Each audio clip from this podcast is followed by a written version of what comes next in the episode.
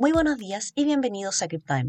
Aquí las tres noticias que marcaron la pauta en el mundo cripto esta semana. Bitcoin ha buscado consolidarse en los veinte mil dólares. Pese a la caída de su precio y la fuerte volatilidad que sacudió al mercado, además de la difícil situación económica en muchos países, los analistas se mantienen firmes frente a la tesis de Bitcoin como una muy buena reserva de valor, la cual además ahora puede adquirirse a muy bajo costo.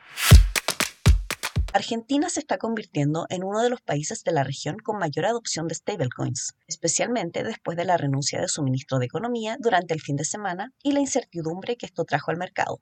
Las monedas estables sirven a los argentinos como refugio ante la inflación y, de hecho, varios activos digitales vinculados al dólar experimentaron en el país un repunte de hasta el once por ciento en los últimos días.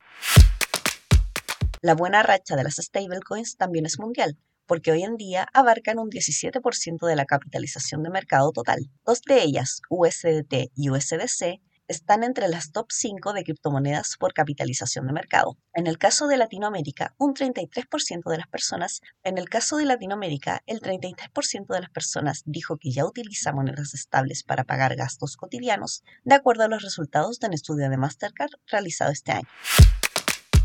Y eso es todo por hoy. Muchas gracias por escucharnos. Recuerden visitar crypto market punto com, suscribirse para recibir notificaciones de nuevos episodios y seguirnos en redes sociales. Nos vemos la semana que viene.